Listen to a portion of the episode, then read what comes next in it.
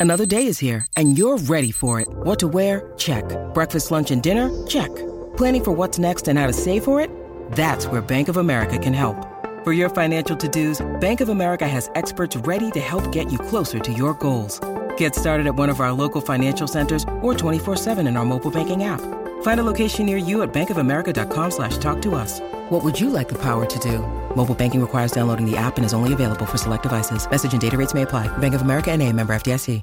Giuliano Piccininno, fumettista, fumettore, insegnante, autore, artista, illustratore, mio amico prima di tutto, quindi è un piacere averti qua prima di tutto in quella veste. E oggi su cosa che cogitiamo, Giuliano? Cosa, cosa, co- di cosa parliamo quest'oggi? Eh, scegli tu. Scelgo io? Sì. Scelgo io? Sì.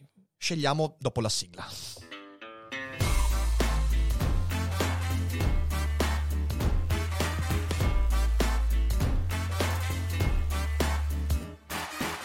Sei su Daily Cogito, il podcast di Rick Dufer. E chi non lo ascolta è cibo per gli zombie. Gli zombie sono peraltro un, uh, un argomento, quotidiano. un pane quotidiano praticamente. Eh, tu hai fatto tante cose legate agli zombie. Eh, non direttamente, soprattutto ai vampiri. Ai vampiri, è vero, ma, è vero, è ma, vero. um, ho, ho lavorato all'interno della, della Sergio Bonelli Editore Mhm. per dei personaggi che hanno queste ambientazioni molto fantastiche e molto orrorifiche, che sono prima, dapprima Dampir Mhm.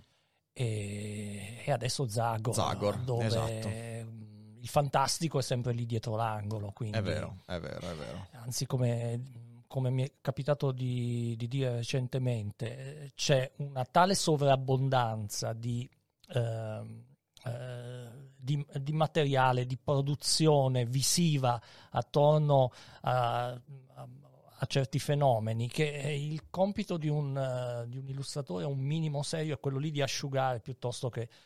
eh, anche per il, il- rischio è quello lì di ripetere sempre gli stessi stilemi. Sì, sì, sì, sì. Ma credo che sia. Questa è un'idea molto, molto importante. Io ne parlo molto spesso su Daily Cogito. Cioè, il ruolo del creativo non è quasi mai quello di aggiungere cose, ma è di toglierne. E quindi prendere un immaginario magari consolidato e, e riuscire a distillare qualcosa che diventa originale perché magari riesce a vederlo più chiaramente. Sì, pensiamo al fantasy, per esempio, quando io ho iniziato a interessarmi di, di letteratura fantasy, eccetera, c'era poco o nulla in Italia, ma sto parlando della preistoria, degli anni 70, quando facevo vedere qualcosina, i miei amici mi dicevano ma che roba è, medioevo, cos- eh, sono le favole, c- cos'è? E io a raccontare no, perché ci sono questi mondi fantastici che sono... ehm, da un punto di vista del genere, era un genere completamente alieno. Eh sì. Ecco, c'era il West, c'erano i peplum, cioè maciste, che È potrebbe vero, essere vero. una forma anche quella di, di fantasy Eh mediterraneo. sì, è un fantasy antico anche. Sì, esatto. E il fantasy sfuggiva. Eravamo dei, dei carbonari che leggevano Il Signore degli Anelli quasi di nascosto, anche perché c'erano anche delle connotazioni politiche all'epoca, per cui se leggevi certe cose di quel certo editore potevi anche essere Eri subito- additato eh in un sì, certo eh sì, modo. eh sì. Però a noi piaceva e, e pian piano abbiamo visto con tanta soddisfazione eh, questo genere affondare radici anche nel nostro paese e, e giù lì film, cartoni, videogiochi, fumetti, eccetera. Eh, adesso è un overdose, non se ne può È più. vero, è, è veramente difficile dire qualcosa di nuovo. E nell'overdose quindi cioè, si ripetono continuamente gli elementi. Scremare è difficilissimo. Eh, eh sì, ehm, io non, non sono stato un, un gran... eh, io guardo poche serie tv, Mhm. eccetera, però credo che... eh, mi sembra di aver capito che il Trono di Spade ha fatto un lavoro del genere. Sì, voleva farlo. Voleva farlo. Ecco, L'idea di. Martin era quella di. eh, lui c'è una frase molto famosa. Lui dice: Bello Tolkien, ma avrei, ma avrei voluto sapere la politica fiscale di Aragorn. Quindi l'idea era quella di portare la realpolitik, eh, le relazioni politiche economiche, in un mondo fantastico. L'ha fatto per metà del primo libro, poi se n'è dimenticato completamente, è andato via. Io mi riferisco a quello, eh, ripeto, sono... Sì, sì, sì, sì, un, sì. No, ma è un esempio, sì. Da, da tempo seguo poco il genere. Mhm, Ho capito, ho capito. E quindi tu ti occupi comunque di fantastico. E Sì. Allora la domanda che ti faccio, proprio perché è interessante, abbiamo parlato di processo creativo. Qual è il tuo processo creativo? Cioè, com'è che arrivi poi a distillare quelle cose? Eh, com'è che arrivi ad avere delle idee e a dire, ok, questa cosa qua è originale, ci può stare. Eh, sai che non sono del tutto convinto che, mh, che questa sia la priorità nel mio caso. Quando faccio Ok. un lavoro mainstream, Sì. questo lavoro deve essere immediatamente catalogabile, riconoscibile. Mhm. in edicola, in libreria, uno deve dire, ah, prendo questo libro, prendo questo fumetto perché mm, so per certo Riconosco. cosa ci troverò dentro. Ok. Quindi lo- non sono del tutto convinto che l'originalità sia, eh, sia un obiettivo primario. Ecco, Ok. è un po', eh, la letteratura di genere... Ti rifai a dei canoni di riconoscibilità. Sì, insomma. Sì, sì, anche è, è difficilissimo leggere qualcosa di realmente nuovo. Poi, ovviamente, c'è un'evoluzione del genere che tiene conto anche della diversa sensibilità del lettore, Mhm. del lettore o del, de- di chi guarda un film, di chi si approccia a un videogioco. Non siamo gli stessi di vent'anni fa. Certo, certo. Però tu non lavori soltanto nel mainstream, perché questo vale quando appunto lavori con cose eh, che appunto finiscono in edicola e via dicendo. Però tu lavori anche, fai molte cose collaterali, diciamo Sì. così, in cui il tuo estro magari ha un maggior peso rispetto al eh, rispondere a un certo bisogno editoriale o di mercato. Eh, per esempio, mi hai fatto vedere qualcosa che possiamo anche far vedere qui al pubblico. Eh, stai lavorando a una cosa particolare, le vite dei... I più eccellentissimi fumettori. I più eccellentissimi Cioè, fumettori. è un'idea che eh, mi sento un po' a disagio nel riassumerla perché eh, È vasta. può, può- ehm, nella sua stupidaggine iniziale Mhm. forse rappresenta qualcosa di, di originale, di inedito. Ok. E io faccio il mio lavoro mainstream nel mio studio, Certo. eh, disegno Zago, eh, eh, ripropongo dei- delle cose che ai lettori piacciono, che vogliono rivedere rimescolate in un certo modo, ma vogliono vedere quello, e quindi faccio un lavoro molto ripetitivo e improvvisamente nel mio studio si materializza sì, eh, lo, lo spirito di Giorgio Vasari, il grande artista e eh, scrittore delle vite dei più eccellentissimi pittori, scultori architettori, il quale ha un sacco di tempo libero, un fantasma, uno spirito, ha l'eternità davanti e vorrebbe aggiornare il suo testo che è fermo alla data della sua dipartita da questa terra. E quindi, notando che cosa è stato fatto negli ambiti artistici, che so, guarda Caravaggio e lo capisce, guarda Tiepolo e lo capisce, arriva fino al romanticismo e lo capisce, poi gli capita in mano un fumetto e dice che roba è questa? Sì. Allora andiamo da qualcuno che ne sa e viene da me. Io È come se io su- Mozart so- fosse di fronte ai Led Zeppelin, capito? Cioè, diceva, Esatto. "Ma cos'è? Ma co- Eh no, cos'è?" devi, eh, no, io infatti mi sono. mh, Allora, intanto mi sono riletto tutte le vite. ehm, e tutto questo ha accresciuto ancora di più la mia stima in questo personaggio, anche perché mi viene da chiedere, ha fatto un sacco di cose in ambito artistico incredibili. la- Mhm. la- l'affresco della cupola del Duomo di Firenze, la galleria degli Uffizi, il corridoio vasariano. Cioè, lui ha, ha fatto un sacco di lavori e ha trovato il tempo per fare questo, questo compendio delle vite e delle opere dei più grandi artisti, da- risalendo a notizie del 200 di Cimabue, di Eh sì. Giotto, eccetera, fino ai giorni suoi. E per amore di conoscenza, come si usa dire. Sì. E quindi eh, ho cercato di trasferirmi nella sua mentalità e ve- vedere uno di questi che guarda Ugo Pratt o guarda Crepax e si dice ma che cos'è questo? Cos'è o questo? Jacovitti. Eh, sì, Cioè con la- una persona del Cinquecento che eh, insomma eh, a cui devi spiegare tutto. Sì, sì. Devi spiegargli cent'anni di fumetto, cent'anni di cinema, cosa era il romanzo nell'Ottocento, cosa è stata l'opera nell'Ottocento, tutta la drammaturgia. Sì. Cioè, lui non ha conosciuto neanche Shakespeare. Io a un certo punto lo porto a vedere una, una scena de- del Romeo e Giulietta di Gianni De Luca e lui dice: Ma, che, che ambiente è questo qua? Eh, noi, noi diciamo: È una cosa dei tuoi tempi. Lui si guarda intorno e dice: Ma eh, no, mh, non sono i miei tempi. Ah, giusto, perché è ambientata nel 300, quindi non, non nel 500, Eh, è sì. scritta nel 500. Quindi immagina cosa poteva, cosa poteva saperne Shakespeare Eh, del- della Verona del 300. sì, è, co- è come il Manzoni con il 600, che ovviamente Beh, già un quanto po' più è un po' più documentato, però ci sono comunque delle discrepanze. Invece Shakespeare Mm. non aveva certo l'animo dell'archivista, mettiamola così, Ma quindi...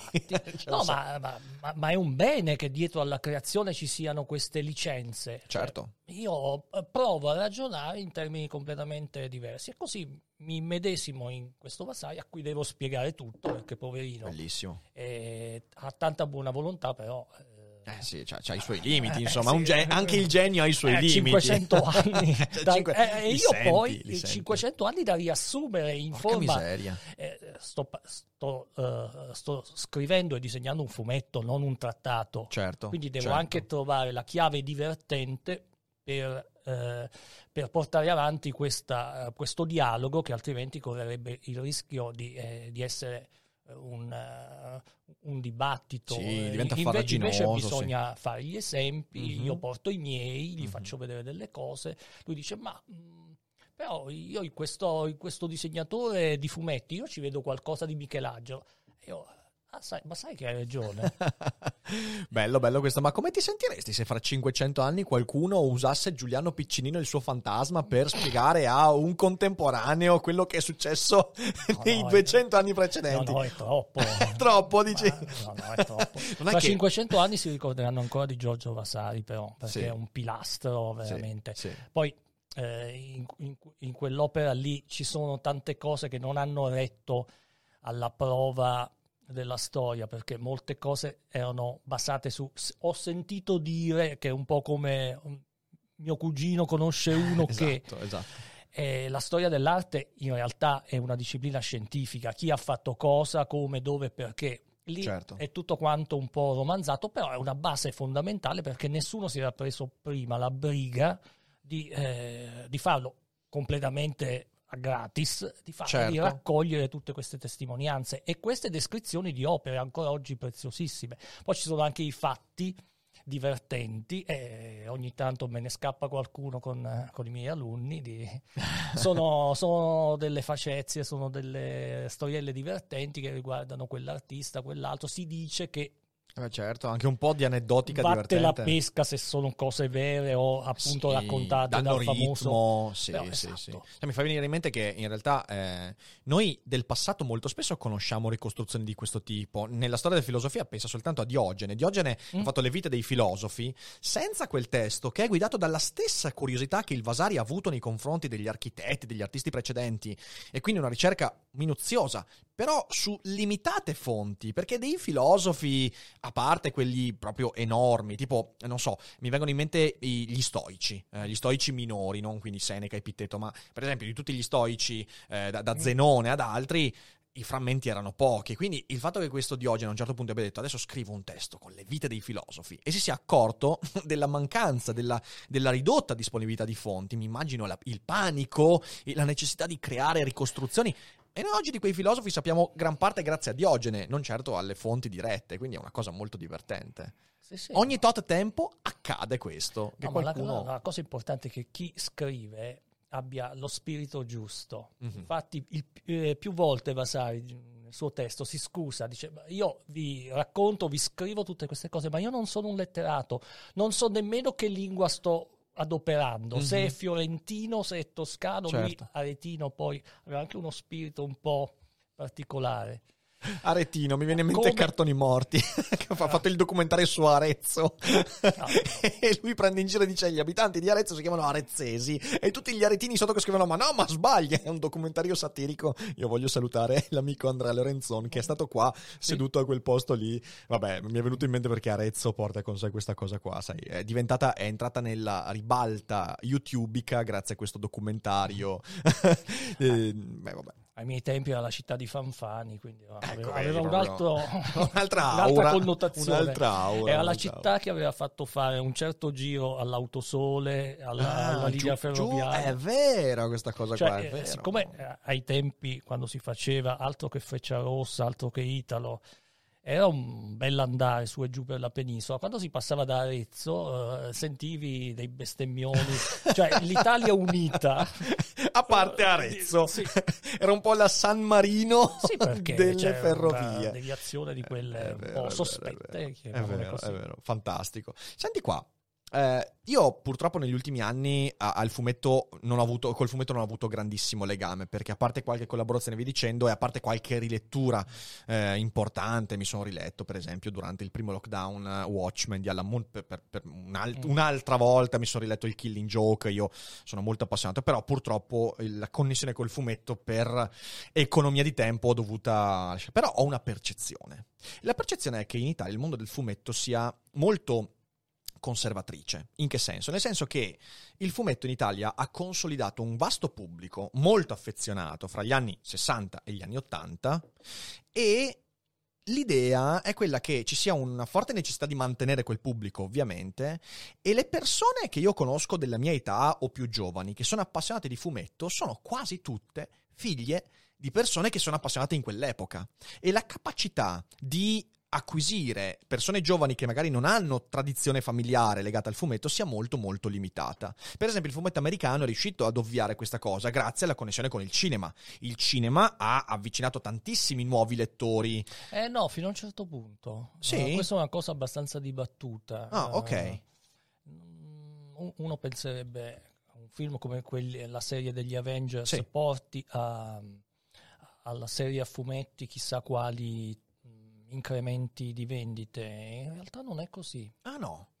Anzi, eh, io penso che l'errore di fondo sia stato quello che poi nel frattempo il fumetto, eh, rientrando nei piani di una visione eh, da multinazionale, Mhm. eh, si sia dovuto adattare Al al, al prodotto più commercializzato, quindi al cinema, ai pupazzi, ai videogiochi, Mhm. e quindi eh, abbia perso eh, un- in parte eh, alcune delle sue originalità, quelle Ok. cose che tu trovavi nel fumetto e che non potevi trovare sullo schermo. Cioè potremmo fare lo stesso esempio con Harry Potter. Mia figlia era una ragazzina e mi diceva sì, io sono andato a vedere il film, ma quella parte lì non c'è nel film. Eh certo. Sul libro c'era, Certo. perché sul libro ci doveva essere. Il film ha- non è un libro, No. esattamente come il fumetto non è un film. Quando il fumetto diventa la brutta copia del film, cioè È un è problema. più povero Certo. visivamente, eh, ti coinvolge di meno se non sei educato alla lettura, mm, non si va da nessuna parte. E il fumetto dovrebbe avere questa capacità sperimentale, cioè Mhm. invece di eh, coinvolgere per tre anni degli studi cinematografici spendendo un sacco di soldi, io, eh, io, uno sceneggiatore, un disegnatore, un colorista, ti fanno una saga epica eh, spendendo una cifra irrisoria e magari lì c'è tanta originalità che poi può essere sviluppata in altri ambiti. Ok, ok. Eh, eh, se noi mettiamo da parte questo per rincorrere il cinema, a cui che si è mh, pra- praticamente Fagocitato. fatto- eh sì, Eh, ha sì, assorbito Tutte, le, tu- tu- tutte le originalità, tutte le idee innovative. Mhm. Una volta, prima abbiamo parlato dell'origine del termine fumettari, Sì. dispregiativo, sceneggiatore di cinema che dice ah tu scrivi per i fumetti, sei uno sceneggiatore di serie Z, Certo. io invece scrivo per il grande cinema. certo. A- Adesso la, la situazione si è, si è invertita. Perché quando i primi cinecomic, chiamiamoli così, erano fatti da sceneggiatori che prendevano in mano il fumetto, il produttore gli dice fai un film su questo fumetto, loro lo leggevano dicendo cos'è questa robaccia, adesso riscrivo tutto da capo e cambiavano le caratteristiche dei personaggi, cambiavano, cambiavano tutto e, e veniva fuori un ibrido che non- di cui Sì, si sì. è perso il ricordo. Quando hanno cominciato a funzionare i cinecomic? Quando, a partire dal primo, il, su- il Superman della fine degli anni 70, il fumetto tale quale, anche il Superman con la tutina attillata uguale, Mhm. e lì ha cominciato a funzionare tutto. E quindi questa cosa qua poi ha creato una. Eh, sì, però una se poi, se, se poi eh, il fumetto imita quello che. eh, Esatto, cioè si rovescia cinema, il eh, rapporto. Eh sì, sì, infatti, infatti. È vero, questa cosa qua è vera. Perché leggevo poi in realtà delle, delle- delle statistiche. eh, purtroppo non ho, non ho segnato i link, però mi ricordo che eh, tipo c'era stato un aumento di soprattutto eh, fumetti mh, fruiti virtuali, cioè, digitalmente, quindi Mhm. quella cosa lì. Eh, però effettivamente io le poche cose che ho letto le ho trovate molto, molto aderenti. Infatti al film ci sono poche cose nuove da questo punto di vista. E nella parte italiana del fumetto, come co- il Ah. polso della situazione, com'è? No, ma questo sarebbe un momento eccezionale se, se- se- se- dovessimo giudicarlo sulla base dell'impatto mediatico che hanno i, i lavori di molti colleghi, eh, sarebbe, sarebbe- eh, questa è la golden age, ma eh, pu- purtroppo però è un mondo ancora un po' litigioso dove Mhm. se qualcuno si afferma c'è sempre quello col ditino alzato che dice ma quello lì non è mica fumetto, quello lì non è mica giusto. E non saprei da- nemmeno da dove iniziare, però eh, io ehm, anni fa dicevo una cosa, ecco, eh, inascoltato come sempre. Eh, quando dicevo c'è la crisi del fumetto, c'è la crisi. Eh, sì, ma la- questa crisi esiste anche dal momento in cui eh, non abbiamo più i Bonvi, i Magnus, i Pratt, i Crepax, eh, i, i Pazienza, cioè persone che non identificavi con il loro prodotto, erano loro stessi il prodotto. Mhm. Cioè, erano loro autori, il loro segno riconoscibilissimo, eh, la cifra, non il per- nessuno chiedeva a pazienza che personaggio disegni, Certo. nessuno chiedeva a Pratt eh, eh, che poteva dire oh io disegno corto maltese, ma no, lo chiamavano perché era Pratt. Perché era lui. Bonvi, che fosse quello delle Sturmtruppen o di Nick Carter, era Bonvi. È uno Mhm. che come lo vedevi in tv, che faceva il matto con l'elmo da tedesco, eccetera. Dicevi, quello è Bonvi. Ma anche se avesse disegnato altro, riconoscevi lo stile. Sì. Quello è stato un periodo formidabile, un periodo d'oro. Dopo c'è stata un'uniformità, per cui anche è cresciuta la qualità tecnica, i disegnatori sono diventati molto più bravi, ma sono diventati, sono diventati disegnatori di... Sì, Cioè, sì, sì. Io posso citarti dei nomi di colleghi incredibilmente bravi, ma tu dovrai presentarli dicendo quello è il disegnatore di quel tal personaggio. Ok. Altrimenti ne- il volto eh, e anche lo stile, finanche La personalità anche. stile, eh, finiscono per essere riconoscibili come ah, questo qui è bravo, sì, ma, ma chi è? Mhm. Adesso siamo tornati a- alla situazione che io aus- auspicavo. Abbiamo dei personaggi. Abbiamo delle, degli delle- delle autori, personalità. eh, c'è zero calcare. Certo. Lo vedi in tv, lo vedi un po' dappertutto, sulla copertina dell'Espresso, ed è bravissimo. Certo. Racconta in un certo modo eh, che ha conquistato nuovi lettori, eh, ma ben venga. Sì. Eh, GP, Sì. Igor, cioè li vedi e li riconosci, cioè se vedi un loro disegno eh, capisci che è Sono fatto, loro. è fatto Sì, da è loro. lui, è lui. E, e così anche eh, situazioni più eh, un po' meno eh, fi- fino a qualche tempo fa immaginavo che non sarebbero mai finite sotto i riflettori, tipo fumetti brutti. Ah, sì. Eh, in prima pagina sul set eh, con un estratto. Perché? Perché il suo fumetto è interessante, perché Certo. il suo racconto eh, trasuda di vita vissuta e quindi eh, il fatto che lei utilizzi quel, quel mezzo eh, per esprimersi a me fa piacere. Sì. E purtroppo devo dire che a qualcuno nel mio ambiente non fa altrettanto piacere. Cioè, io sono contento se ci sono dei colleghi che sono eh, riconoscibili, che hanno successo, che vendono libri, che attirano nuovi lettori. Non solo fra quelli che dicono, ah no, quello non è fumetto, il fumetto è quello che faccio io. Eh, pot- potrei mettermi a dire, ecco, eh, loro impiegano 10 minuti per fare quello che a me invece richiede giorni di, di lavoro. Non è quello il punto, è, è istituire una comunicazione Certo. attraverso un mezzo che può essere la pittura, il cinema, la letteratura. In questo caso, se funziona, per- perché Questo è, un, pu- questo è un punto mm, molto interessante che peraltro si riflette in tantissimi campi, perché quello di cui tu stai parlando in fin dei conti è uno scontro fra diverse generazioni, ognuna delle quali porta una non solo, mentalità. non solo, ehm, non solo generazioni. Io ho a- alle fiere finché si poteva Sì. andare, parlo anche con lettori molto più giovani. Ah, certo, certo. Sì, eh, sì, non- si, si scatenano anche delle, delle antipatie transgenerazionali. Certo, ecco. certo, certo. Del- quindi, la- qui Sì, è- sì, no, ma più che generazione. A parte che, eh, come dicevi, comunque tu sei, sei, sei, sei una mosca bianca. Normalmente quella comunicazione intergenerazionale in ogni ambito è minoritaria. Perché? Perché, perché ci sono persone e gruppi di persone che sono formate con un certo atteggiamento, un certo linguaggio, eh, anche affrontando certe sfide e certe regole, oggi vedono una parte nuova di, di un- di una disciplina emergere con diverse regole, diversi criteri, diverse identità e ovviamente la vedono come il nemico, Ma, tra ma sai, virgolette. ma questo è un problema più, più profondo. Eh, ehm, l'equivoco, di- secondo me, è Sì. quello di considerare il fumetto come un genere. Il fumetto non è un genere, è un tipo di letteratura. Mhm. Per cui, eh, per esempio, se vado in biblioteca, io mi arrabbio quando vado in biblioteca, perché trovo reparto fumetti. Cosa vuol dire reparto fumetti?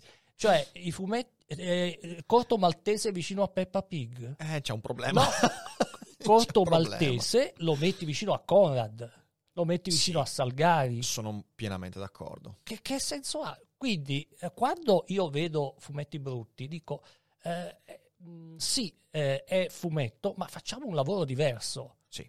Quindi. Eh, lei Andrebbe lavora in un un'altra. modo, io lavoro in un altro. Lei si rivolge a un tipo di pubblico, io a un altro. Mm, mm, mm, mm. Dov'è Ma il questo- problema? Questo secondo te non dipende da quello che dicevo prima, cioè il fumetto ha consolidato un pubblico, ma è rimasto in qualche modo legato a quel pubblico. Immagino che i librai non siano lettori di fumetti. Eh, e quindi i librai vedano il fumetto come una cosa letteralmente aliena. Perché questa sensazione del fatto che il fumetto abbia la sua dimensione e una grande difficoltà a uscire da quella dimensione, per me che mi sento al di fuori del mondo del fumetto, per quanto abbia letto tanto, ho letto Tex, mio zio mi ha regalato una montagna di, di cose, ho letto, ho letto tante cose in passato, però comunque mi sento estraneo a questo mondo perché io mi occupo di altro. Io ho questa percezione che quando tu vai dal libraio e gli chiedi un fumetto, ma ti faccio, scusami, ti faccio una cosa, un esempio. Il mio Spinoza e Popcorn, che è stato scritto da me e illustrato da Daniel Cuello, che è un altro di questa nuova generazione riconoscibile, bravissimo, in alcune librerie era nella sezione fumetti.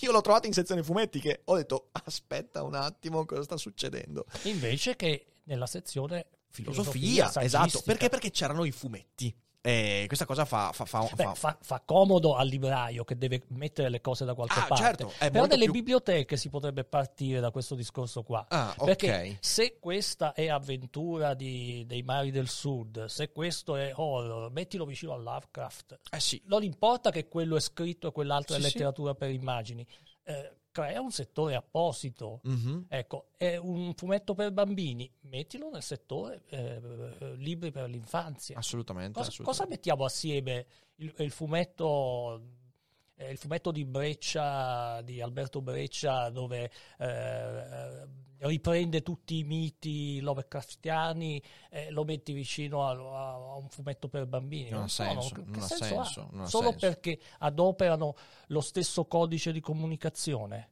Eh, vabbè, anche le pagine gialle allora sono scritte e posso metterle vicino alla Divina Commedia. esatto, esatto, Eh, forse sono anche più lunghe. Si, si leggono allo stesso modo. Sì, sì, sì, sì, sì, sì. Esistono ancora le pagine gialle? Guarda, idea. noi sono, sono state recapitate le pagine bianche qua qualche settimana fa. Che l'ho guardato e ho detto: Ma cosa è successo? Ma, no, ma non è possibile. E invece quindi E esistono poi è ancora. una- eh, insomma, è anche... Guarda che è stata un'istituzione. Io mi ricordo quando ero piccolo e abitavo con i miei, io mi ricordo che il momento in cui arrivavano le pagine bianche, tu controllavi, c'era ancora, cioè fino a metà degli anni 2000, pagine bianche erano ancora un'istituzione. Poi internet ha soppiantato anche quello, Sì. però qua a Schio ancora arrivano. Fantastico. è incredibile, è una cosa che Eh, resiste. è una forma di di letteratura anche un po' surrealista qualche volta. Assolutamente sì. Perché solo gli accostamenti incongrui che... Gli accostamenti di colori, le- le- le- il tipo di pubblicità, le immagini. Cioè, voglio dire, parlando di immagini, eh, io ogni tanto. Quando si poteva andare al cinema, rimanevo totalmente annichilito di fronte ad alcune pubblicità prima dei film. C'era eh, la pubblicità di, eh, io lo devo dire, Toner Italia. Toner Italia con la pubblicità di questa Vespa, totalmente fatta malissimo in 3D, che ronzava, ti guardava Toner Italia. E tu stavi lì e dicevo, io ho paura, non entrerei mai in un negozio Toner Italia. Quindi in realtà c'è, c'è un florileggio di, or- di, horror nella pubblicità e anche nelle pagine gialle. Sì, beh, un, un, un po' eh, ho frequentato anche quell'ambiente della pubblicità. E, sì. e so che le lunghe estenuanti riunioni, brainstorming, a volte producono mostri. producono mostri. E la cosa bella è che quella roba lì, eh, tipo, io l'ho vista per due anni. Non è quindi che l'hanno messa lì e hanno detto vabbè non funziona no poi cioè, per due anni io l'ho vista al cinema Ma quella come, cosa come il paleo spot dei pennelli cinghiale i pennelli cinghiale che, che Cosa dagli anni tirato se- fuori? dagli anni 70 cioè perché nella sua perfezione cioè, eh, premesso che si vedono circolare quei veicoli che ormai faresti fatica a Spettacolo. trovare se non in un eh, per- fra gli appassionati. Veramente veramente. No, quindi c'è, c'è l'Italia ha un rapporto molto particolare con le immagini pubblicitarie. Non solo ma un rapporto particolare con tutto ciò che è visivo che è diverso da quello di tutti gli altri paesi. Tipo cioè mm, hai qualche esempio Ma ehm, come dire, ehm, non vorrei non vorrei farla troppo lunga. facciamola facciamola Facciamola lunga. facciamola lunga Nella regia abbiamo Faccia- tempo. facciamola lunga vai vai Partiamo dalla riforma protestante.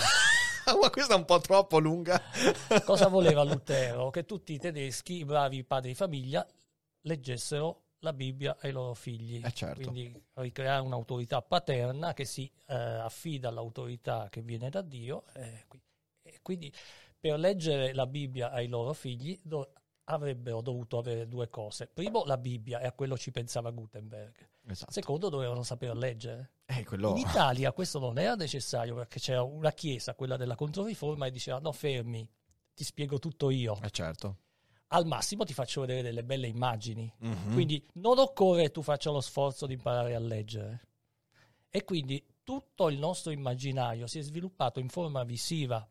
E quello che era gratis era nelle chiese, perché poi invece nei palazzi, nelle ville, bellissimi affreschi che andavano in qualche maniera decodificati. Ma chi guardava quegli affreschi? Una minoranza. Ed erano scene mitologiche, scene simboliche, eccetera, che le persone più colte e più danarose potevano apprezzare. sì Mentre invece i poveracci andavano chiesa- in chiesa ogni tanto e vedevano queste bellissime immagini. Come dire, tu sta buono, non leggere nulla. La Bibbia Ammira. lasciala stare, i Vangeli non li Ammira. toccare, te li leggiamo noi alla domenica, ma, ma guarda che belle immagini che ti diamo. Ed è andata avanti così, ma i, i fumetti in, un in qualche maniera sono eh, una, una stranissima con- continuazione di questo filo, perché cioè, in un paese dove si leggeva poco o niente, rappresentavano un'eccezione. Negli Ma sì. anni 60, addirittura più indietro, negli anni 50, qua- quando eh, i lettori di libri erano una sparuta minoranza, eh, fumetti, fotoromanzi avevano tirature altissime. E que- quindi significa che c'era un'attitudine a lasciarsi catturare dal ritmo delle immagini e anche a, a sviluppare un, un certo gusto estetico, che poi si è riverberato anche in, altre, in, altre- in altri ambiti, la moda, il design, eccetera, che altrove non avevano. fantastico, fantastico. questo collegamento è, è incredibile Ma, eh, E quindi tu beh, dici beh, che il il fumetto moderno nasce per quello, cioè nasce negli Stati Uniti perché gli editori di quotidiani avevano una enorme massa di immigrati, sai che gli americani hanno questa mentalità eh, commerciale, eh, questi qui sono tanti, eh, cosa posso vendergli? Il quotidiano, ma non lo leggono, non sanno neanche l'inglese, Certo. allora gli schiaffo lì un po' di pagine disegnate a colori con un inglese semplificatissimo, così anche loro magari lo comprano. E e c'era chi lo comprava anche solo Eh sì. per la pagina dei fumetti. Eh sì. In Italia, in più, eh, sai, dopo, dopo che il fascismo aveva anche in qualche maniera, eh, non dico censurato, ma osservato con molta attenzione, c'era il Minkul Pop che, che occhieggiava, diceva questo si può pu- pubblicare, questo no.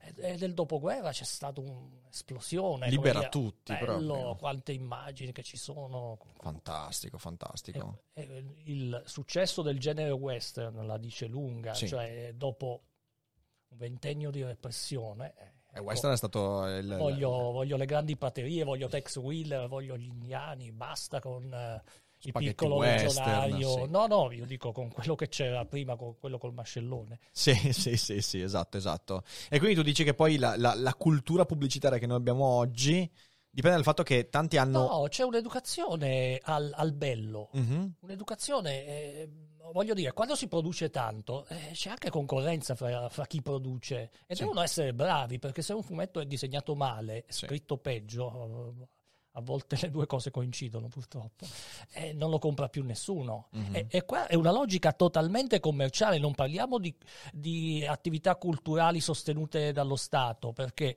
in tanti settori dell'editoria c'è sta- ci sono stati grossi, ingenti, ingenti contributi, certo, certo. eh, aiuti. Quel settore lì è vissuto per i fatti suoi, eh, vivendo bene, pagando il giusto ai collaboratori, proprio perché aveva una grande massa di persone che Sì. leggevano. Questo fino a un punto di rottura che è stato eh, la fine degli anni 70. Lì si è spaccato un po' tutto. E, mh, faccio un piccolo esempio. Eh, qualcuno pensa, vabbè, quando sono arrivati i videogiochi, eh, sì, in realtà no, anche, ma Mhm. soprattutto quando sono arrivate le televisioni commerciali. certo. Prima il tempo era scandito dal fatto che alle 17.30 iniziavano i programmi della RAI, adesso improvvisamente alla fine degli anni 70 c'erano tantissimi canali, fra cui quelli berlusconiani. Mio nonno, che leggeva Tex qualche fino a qualche anno prima, fino anche Ken Parker leggeva mio nonno. E improvvisamente vede tutta quell'offerta film a tutte le ore, è passato alla TV. Certo. E quindi lì hanno smesso di fare, eh, di- eh, è venuta meno una produzione che prima, prima poteva rivolgersi anche alla casalinga, Mhm. la storia romantica dell'intrepido, per chi l'ha fatta.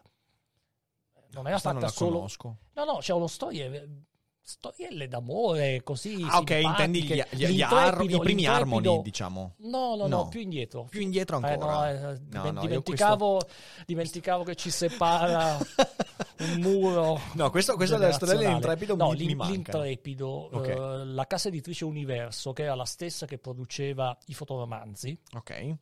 aveva anche un suo settore fumetti con un paio di eh, testate, una si chiamava Il Monello, l'altra L'Intrepido, ok. che avevano delle storie per tutti, che poteva leggere il ragazzo, poteva leggere l'adulto, poteva leggere la casalinga. Eh, c'erano questi personaggi molto belli, molto avvenenti, avevano delle avventure, a volte non necessariamente drammatiche, eh, ma anche amorose. Mhm. Ecco, tutto questo è venuto meno perché dopo la casalinga si, si- si è rivolta alla soap opera.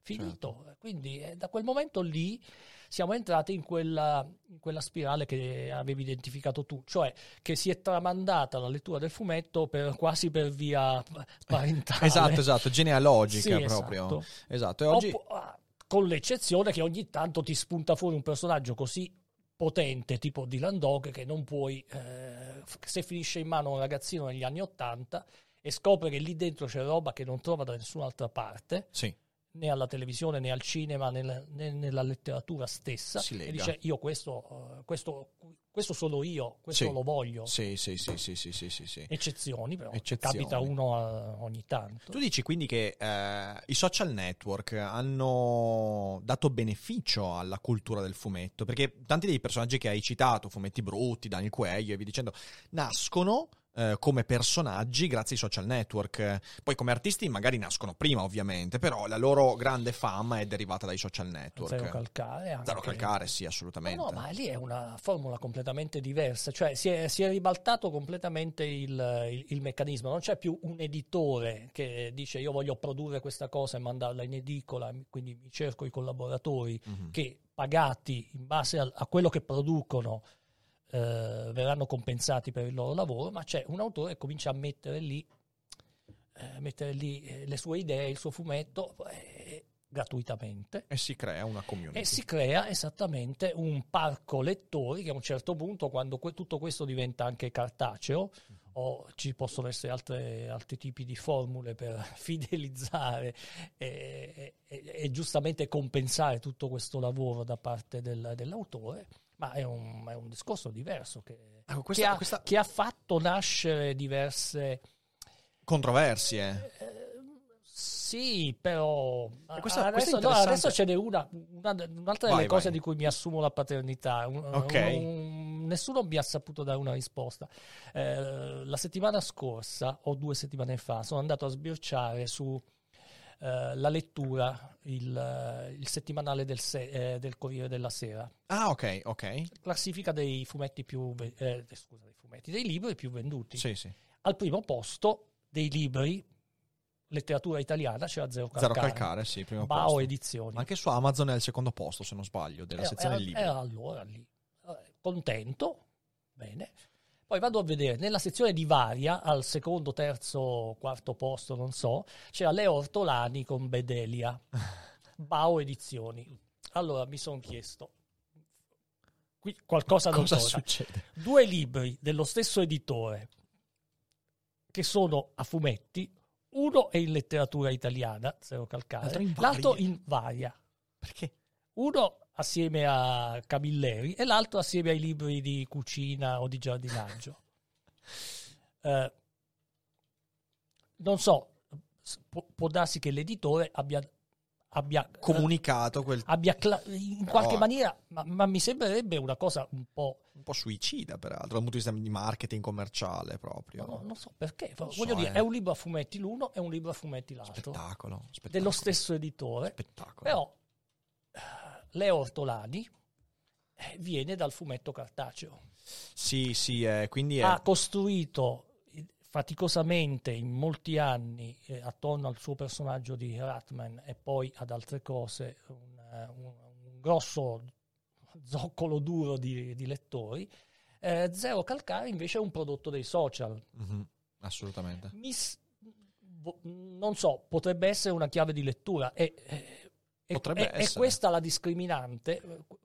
Questa qui, a, questo diamo la patente di letteratura e a quest'altro Potrebbe di- essere. Potrebbe essere anche, non so, mi viene in mente anche il fatto che comunque Zero Calcare ehm, è coinvolto anche in modo politico nel dibattito italiano. Qualcuno, Eh, qualcuno quello- ha avanzato questa. Potrebbe essere quello. Alla fine dei conti, Leo Ortolani ha comunque fatto sempre una cosa che io adoro, però sempre una cosa più vicina al, al- alla- al genere comedy, direi, ok? Quindi Eh, satire, cose del genere. E noi sappiamo bene che in Italia, Eh, che è il paese della commedia, la eh, commedia hai- è hai- messa in secondo, Hai in toccato secondo un piano. altro. Quindi la risata è sempre meno importante rispetto all'impegno politico e anche questo secondo me gioca il suo ruolo. Eh. Eh sì, però mi chiedo alla fine, chi- dovendo antologizzare, categorizzare un prodotto, Mhm. chi è che si prende la responsabilità di questo? Eh, questo Io certe volte vedere. me lo chiedo, ogni qualvolta giudico un libro di testo, un'antologia, eh, dove c'è qualcuno che decide a questo autore diamo X pagine, a quest'altro ne diamo una, a quest'altro invece Sì. lo buttiamo fuori. Sì. E, e il più delle volte, ecco, sì, la, la È logica è tipo spesso quella. Sì, si parli di cinema o di letteratura o di qualsiasi altra cosa, se, se una cosa è divertente... È di magari- secondo piano. E sai, questo, questo mi ha sempre fatto pensare che è uno dei motivi principali per cui la commedia in Italia ha avuto una decadenza così veloce. Perché anche nel cinema, pensa soltanto, mi viene in mente, non so, Gassman con lo scatenato. Ok, cioè, voglio dire, straordinario, bellissimo. Divertente, satira, anche grottesca sotto alcuni punti di vista, eh, e poi adesso na- na- Natale in lockdown, cioè, capito? Eh, la decadenza della, della satira e della commedia italiana è legata a questa visione che io ho sempre trovato un po', eh, un po' moraleggiante, cioè la, la risata è comunque un genere più rozzo Ma- rispetto alla ma- ma- crescita. Ma, questo perché per fare grandi numeri si tende al, al ribasso. Io ogni tanto vado a, vedermi a- guardarmi sulle teche Rai, alcune cose che passavano quando ero piccolo, Sì. proprio tanto piccolo, i programmi in bianco e nero. E c'erano delle grandi parodie che facevano quel gruppo musicale che era il quartetto Cetra. Ah, il quartetto Cetra, sì. Ma in quelle parodie c'erano dei riferimenti a- all'opera, eh, dei riferimenti all'Iliade, all'Odissea, ma riferimenti anche eh, che farei fatica a spiegare Mhm. a un ragazzo che fa il liceo oggi. E quello andava in prima serata su eh, Rai 1, Mhm. bianco e nero a quei tempi, e il funzionario Rai pensava fosse normalissimo che il pubblico lì riunito, magari semi-analfabeta o da poco alfabetizzato, fosse in grado di cogliere quei riferimenti eh, all'opera, alla letteratura, al, al cinema, ma erano riferimenti altissimi. Sì. Oggi siamo alla scoreggia come Sì, sì, sì. riferimento. Ma tu sai che eh, cioè, la, la tripartizione medievale delle arti, la commedia, la tragedia e la elegia. La Mm. tragedia è Mm. appunto la tragedia in cui un personaggio vive una storia epica ed è quindi quella Mm. greca classica. La elegia è una cosa più artistica, più raffinata, più... e poi c'è la commedia. La commedia è tutto ciò che ha più personaggi dal punto di vista della ripartizione. Quindi in realtà la, la commedia dovrebbe essere anche la cosa più alta. Dante chiama la Divina Commedia commedia perché ci sono tanti personaggi. Oggi la commedia purtroppo è considerata Eh una cosa sì, e bassa. poi- ma, ma poi nel frattempo c'è stato il romanzo, il Eh, romanzo certo. ottocentesco. Che è tutto commedia, peraltro. Eh. Cioè, E- romanzo... e l- l- c'è, c'è stato il dramma, eh, il dramma borghese a teatro. Assolutamente. Voglio dire, tutto questo Perso. Adesso è diventato. E quindi abbiamo Leo Ortolani in varia. Che fa veramente ridere questa che, cosa. che anche lui è, è di, una, eh, di una profondità incredibile. È un prodotto diverso da quello di Zero Calcare, come da tutti gli altri che abbiamo nominato, anche David Cuello, che a me piace Certo, moltissimo. È geniale, Sì. eh, sono cose diverse, ma diamogli- diamo a, tutto il proprio, a, a tutte le cose il nome giusto. Sì, sì, sono, sono d'accordo. Poi su Gasman, eccetera, eh, adesso eh, immagino che anche tu abbia come riferimenti i film di Monicelli, Eh, sì, sì, sì. di, cioè, sì, sì. di Risi, Meraviglioso, ecco. Io s- soprattutto voglio dire, quella è un'Italia probabilmente è un periodo irripetibile, Mhm. quello che abbiamo vissuto da- nel secondo dopoguerra, dove le persone avevano eh, una, una piena consapevolezza del loro ruolo, anche facendo cose tutto sommato eh, che potevano essere giudicate irrilevanti, cioè dall'operaio che costruiva la- l'autostrada del sole fino al regista cinematografico, tutti quanti avevano una narrazione, noi stiamo lavorando per fare grande questo paese, Certo. ecco, che poi fossimo, fossero di uno- con un'idea politica oppure un'altra, si, si lavorava eh, dopo uno scampato pericolo, Con l'obiettivo comune. della guerra, della Sì. dittatura, eccetera. E poi mi ha molto colpito a proposito di Monicelli, eh, quando lo si chiamava maestro, lui Mhm. ti- come minimo ti tirava dietro qualcosa, Sì, sì, dicendo ma, ma che maestro Ma che maestro? vuoi? No, lui ha detto a, me piace, a me piace il romanzo. Ho provato a scrivere, non sono capace. Mi piace la musica. Ho provato a, a suonare, a imparare a suonare uno strumento, non sono capace. Ho visto che dirigere un, eh, un set, dirigere gli attori, sono capace, faccio quello. Ma che maestro? Cioè, quindi c'era anche una consapevolezza dei propri limiti. Certo. Adesso qua maestro, sono tutti maestri, sono tutti mitici, sono sì. tutti... Sì, sì, sì, sì, sì, beh, cioè, eh, credo che sia uno, ne ho parlato anche nel Daily Cogito, proprio uscito questa mattina, cioè, eh, c'è un problema del fatto che è uno degli effetti collaterali del- de- dello stare bene, cioè tu hai parlato di un'epoca in cui si veniva fuori da un problema vissuto in modo molto viscerale, molto pesante, Eh, noi invece viviamo in un'epoca in cui il benessere ci ha portato molto spesso a fare sempre le scelte a metà. Quando tu fai le scelte a metà, quando, cioè voglio dire, in fin dei conti, fumetti brutti. A me fumetti brutti stilisticamente non, non- non- non mi ha mai detto nulla, però ammiro molto il fatto che lei è andata, come si suol dire, le nuove generazioni dicono, è andata in full berserk, in quel tipo di atteggiamento, quindi ci ha messo tutto, ha scommesso tutto, adesso è arrivata a ritagliarsi quello spazio fondamentale. Sono sempre meno le persone che fanno questo, perché tutti quanti voglio fare questo nella vita, però...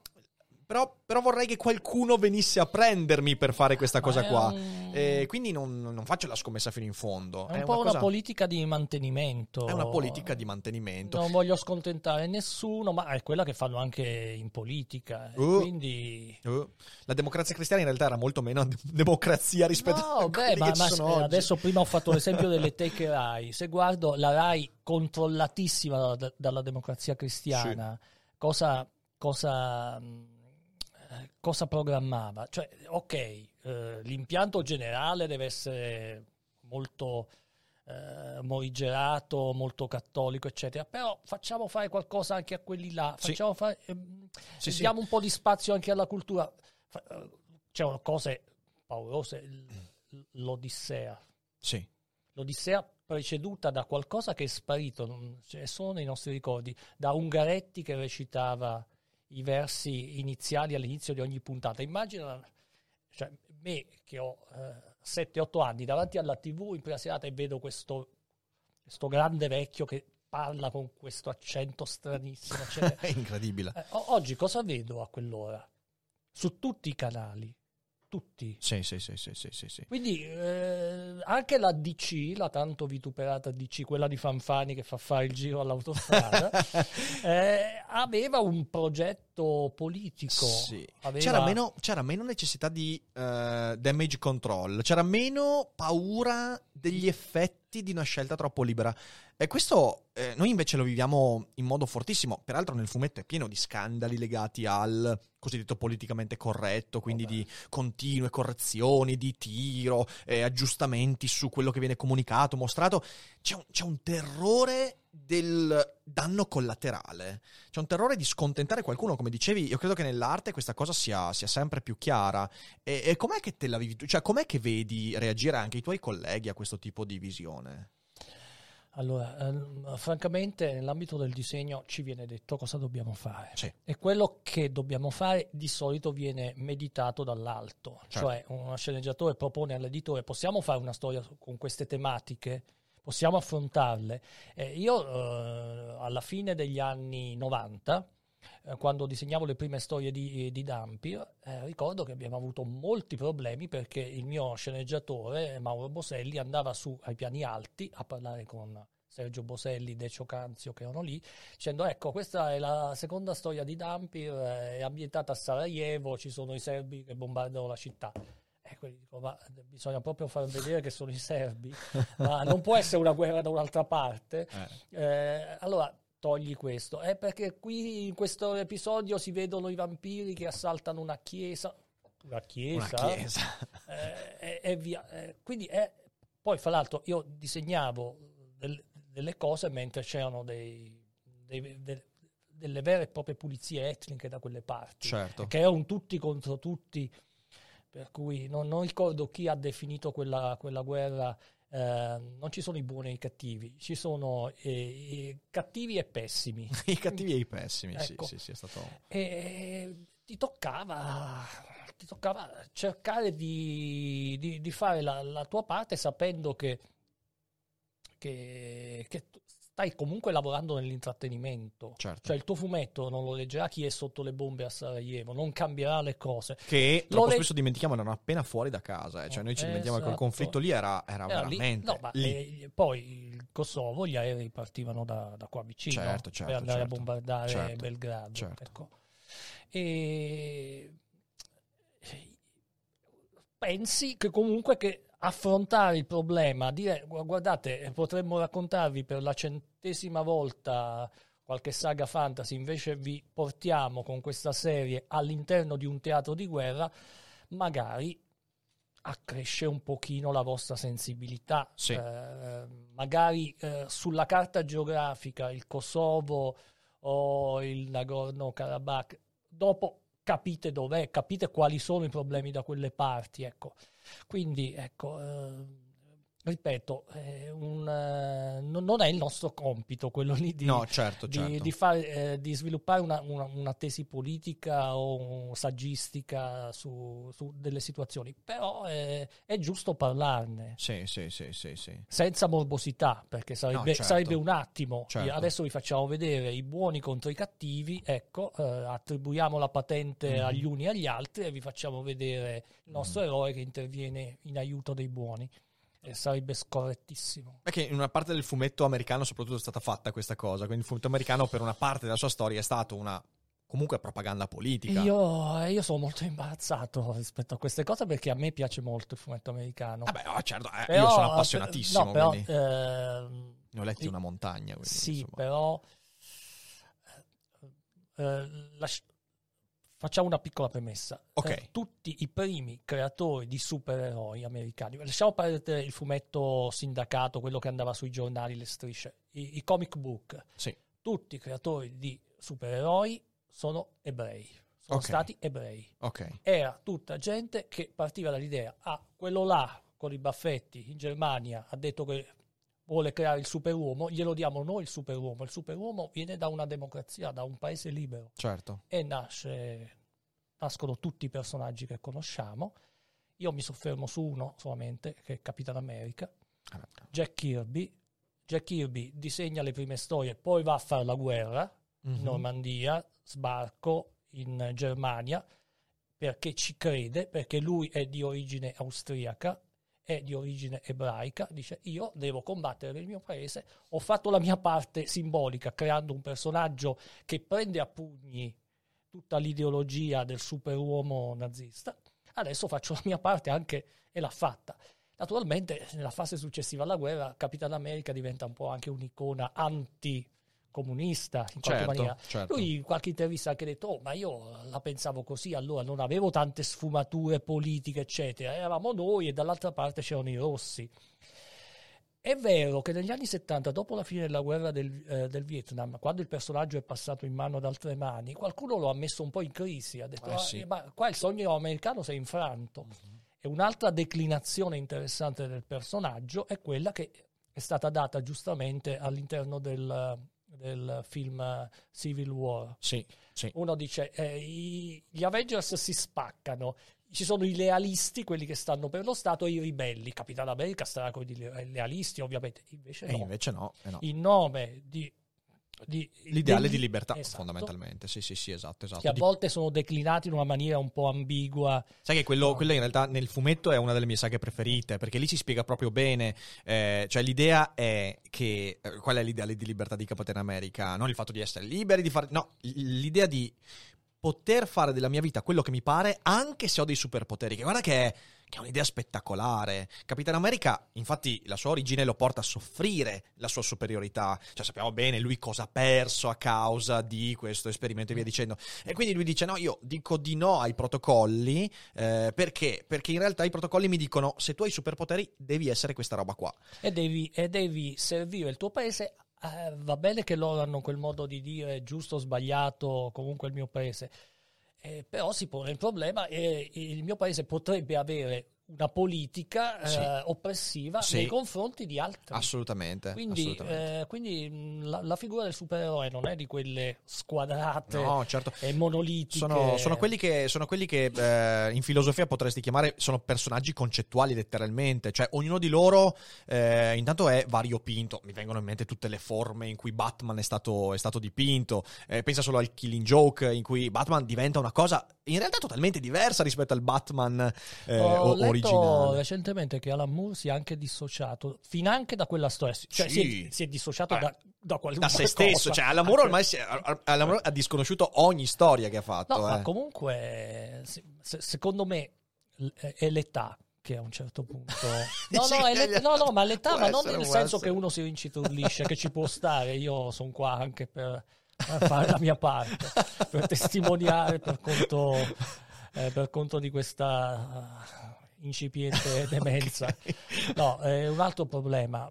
Eh, quando scrivi quella cosa e hai 30 anni e poi la, la- la rivedi quando ne hai 60 e hai avuto figli, nipoti e hai visto, ehm, cioè, prima sei sostenuto da quel, eh, da quell'impeto barbarico che ti fa sì, fa sì che la tua creatività si esprima senza, senza limiti. Certo. E dopo, dopo la riguardi e dici: Ma non è barca." che qualcuno ha, ha letto questa storia e l'ha un po'. Mm, mm, mm. eh, non è che ho fatto un danno. Poi magari vai a vedere anche gli autori che so- dopo di te hanno preso in mano il Joker e ha detto: Io l'ho dipinto come uno psicopatico, ma questi qua. Eh, Dopo aver letto la mia storia, si dicono: Ah, ma allora devo fare di più. Qui siamo al manierismo. Eh sì, sì, sì. Cioè, vero, non posso superare Michelangelo concettualmente, cerco di superarlo facendo personaggi ancora più muscolosi, in pose ancora le più iperboli, strambe. sì, certo. E certo. allora ecco, è quello che hanno fatto gli scrittori, perché Eh. Batman è diventato una cosa...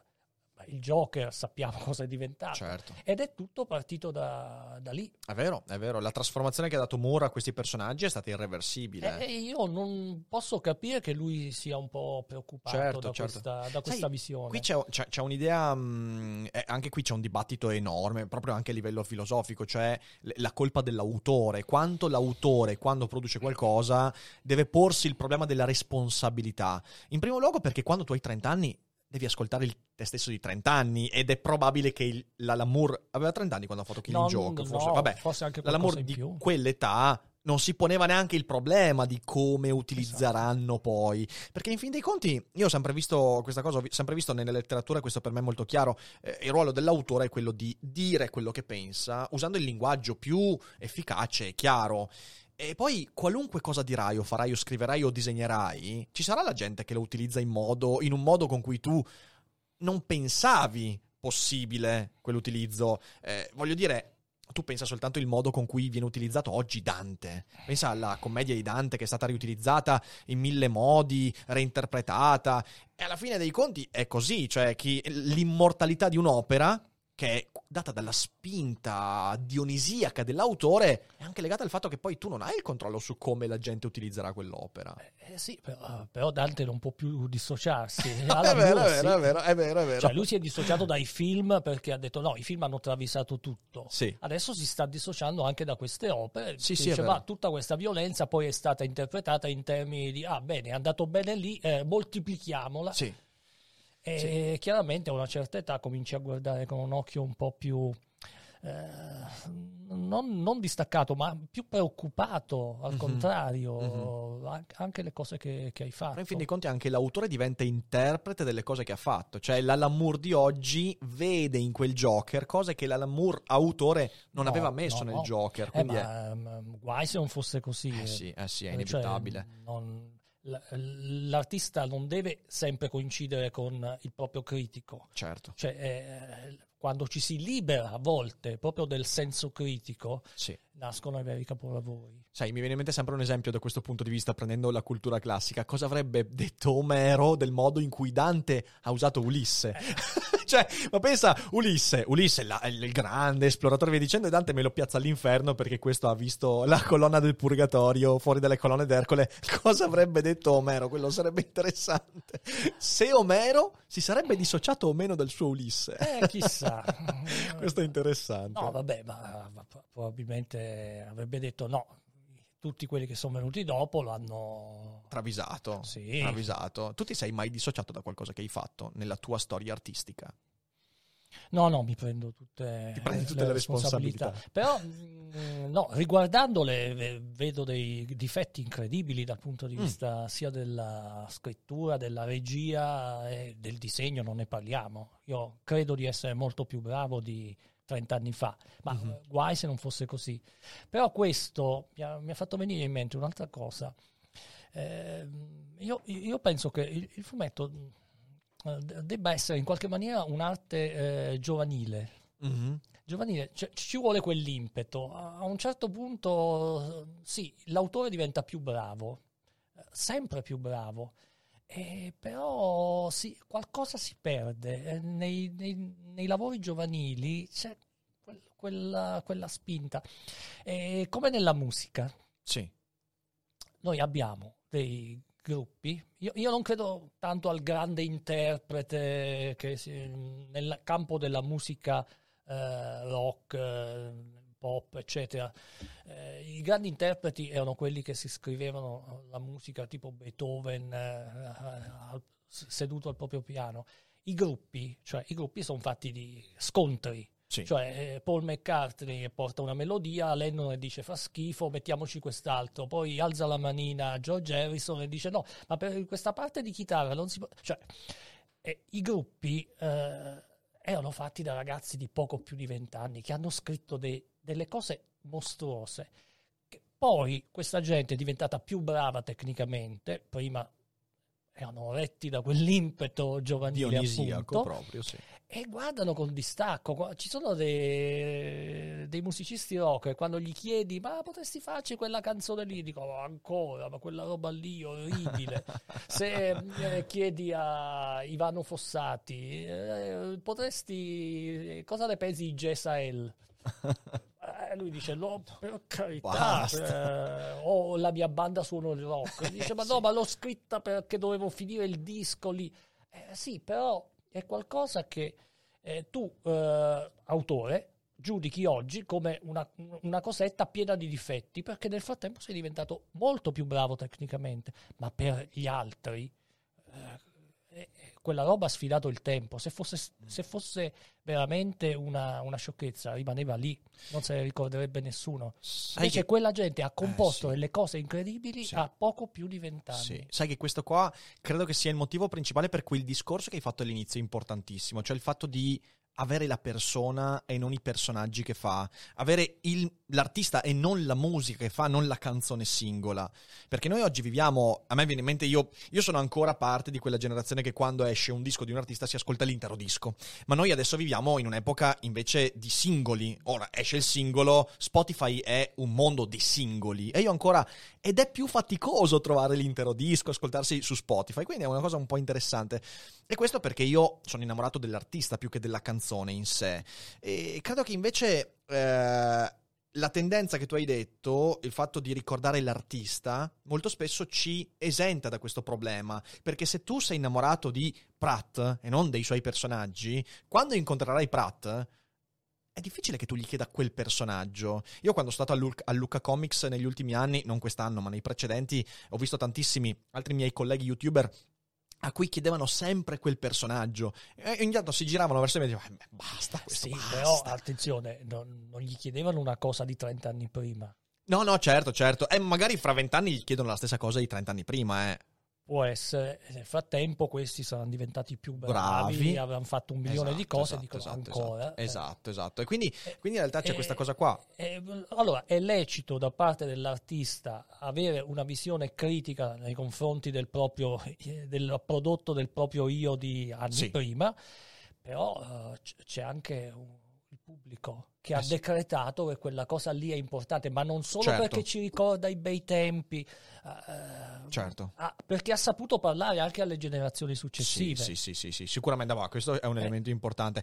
Mi viene in mente, hai presente il film On Man on the Moon? Eh, quello con Jim Carrey nella parte di Andy Kaufman. Andy Kaufman che è stato questo grande artista comico degli anni 70 negli Stati Uniti, artista televisivo, eh, aveva creato questo personaggio che era la sua macchietta, che era questo polacco, un- che si chiamava, eh, oddio adesso mi sfugge il nome, comunque era questo, questo, questo meccanico polacco. Latka, Latka, era diventato il suo personaggio, quello che faceva thank you very much, thank you very much, aveva questa... E quando lui andava agli spettacoli, molto spesso gli chiedevano Latka, Latka, Latka, e questa cosa viene mostrata nel film, che è straordinario, chi non l'ha visto deve vederlo, è bellissimo. E lui un giorno, stufo di Latka, Latka, Latka, era andato per fare uno spettacolo diverso, allora quando eh, il pubblico comincia a dire così, a un certo punto, ah, ok, volete Latka? Bene, esce di scena, torna con un leggio e il grande Gatsby e per 18 ore legge il grande Gatsby. Questa è- È, è- è una scena potentissima quella lì.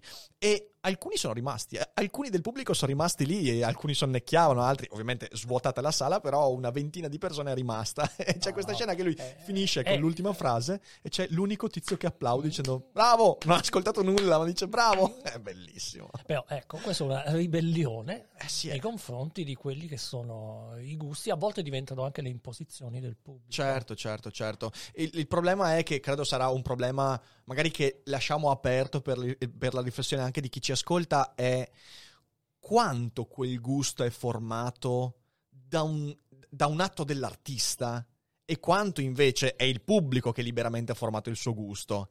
L'Atka. No, ma eh, non c'è, non c'è quasi mai consapevolezza. No, infatti. A volte ci sono delle cose, dei lati B. Mhm. Cioè, questa canzone l'abbiamo messa nel disco lì per riempire e quella ti, ti svolta la vita. Certo. Eh, cose che nascono per caso, Sì. eh, però è il pubblico che decreta a un certo punto, ci si riconosce, non c'è nulla da fare, ma magari l'artista no e il pubblico sì. Sì, sì, assolutamente, A assolutamente. proposito di cinema, mi è fatto venire in mente anche un film piuttosto strano, Tropic Thunder, dove catturano i, i- i- cosa sono dei trafficanti di, Mhm. di droga, catturano la troupe e scoprono che lui, il protagonista, è, è- è l'attore di È quell'unico successo hollywoodiano di cui hanno il VHS. Certo, allora lo certo. costringono a recitare, sempre un incubo. È veramente un aveva- incubo. voleva quello. fare quel film nel Vietnam per far vedere, guardate che sono anche un attore drammatico. Certo, E- certo. E invece lì in questo campo di, di, prigionia viene vessato e costretto a fare la, la, la, parte per cui tutti quanti nello show business eh, hollywoodiano lo, lo riconoscono. Eh, è, è, questo è bellissimo perché è in realtà un, un film matriosca. Madonna, quello che Madonna, dici, a parte che è molto, è, è molto divertente, però la scena che tutti ricordano di Tropic, di Tropic, Thunder è la scena meno importante, che è il balletto di Tom, Tom Cruise, Cruise alla fine. è un film pieno di spunti interessanti, oh, ma tutti ricordano il balletto di Tom Cruise. Beh, ma non, non è poi così marginale perché il, il, il, dialogo telefonico di Tom Cruise con, con i, i con i rapitori, con i laosiani, sì, non sì, so sì. dove fossero. Di... spettacolare, spettacolare. Film demenziale che però ha veramente Tom dei Cruise punti imbruttito, imbruttito in un ogni... modo incredibile. Sì, sì, sì, eh, Vedi, quando, quando mh, dici ma dai, adesso è tutto omologato, è tutto quanto plastificato, l- anche la democrazia stessa è, è, diventata... Poi vedi che da quei paesi vengono fuori questi, questi spunti è vero, così... È vero, è vero, è vero. Dai, viviamo in un'epoca interessante, dai, mettiamola così. È almeno interessante quello che ci circonda. Eh? Sì, vediamo, vediamo come va. Lo diceva anche Dante. Beh, ecco, speriamo che vada un po' meglio allora, rispetto a... Adesso devo leggere l'ultimo libro di Barbero, dove si, ah, eh, si, sì, si sì, parla sì. del Dante giovane, quello lì che va in vero, battaglia con lo spadone. Magari vediamo se riusciamo a farlo arrivare qua, Barbero, per parlare del suo ultimo libro e non solo. Prima o poi. Prima o poi. Giuliano, è stato veramente un grande piacere chiacchierare. Beh, non sarà neanche l'ultima volta, dai, tanto sei qua un tiro di schioppo. Ogni certo. tanto, quando abbiamo voglia di parlare di fumetto, di arte, queste cose qua, insomma, sì, le porte degli studios sono... Molto, molto volentieri. Dai, volentieri. Magari una volta anche con Ari, facciamo io e te, Ari, cogitata a tre e parliamo di arte e cerchiamo di, di, di fare arte un po'... contemporanea, così mi faccio degli amici. Molto bene, molto, mi, sembra, mi, sembra, un'ottima decisione. Allora, io quindi ti ringrazio tanto per, per questa, questa chiacchierata chiacchierata che è stata veramente piacevolissima. E, um, ovviamente, se siete in live, non andatevene perché, perché, adesso rispondiamo a qualche domanda. Se siete in differita, beh, in descrizione trovate i riferimenti di Giuliano per andare a seguirlo sui social, insomma, vedere quello che fa e i suoi ultimi lavori. E sapete cosa fare. Dovete condividere, diffondere Daily Cogito e farlo conoscere a quante più persone possibile. Ecco, cosa Quindi, buona e giusta. Cosa buona e giusta. Quindi, grazie a tutti per l'ascolto. Fate i bravi, cenate bene, siate parchi e non dimenticate dimenticate che non è tutto noi ciò che pensa. Mi sono preso in ritardo stavolta. ha beccato la musica. Eh.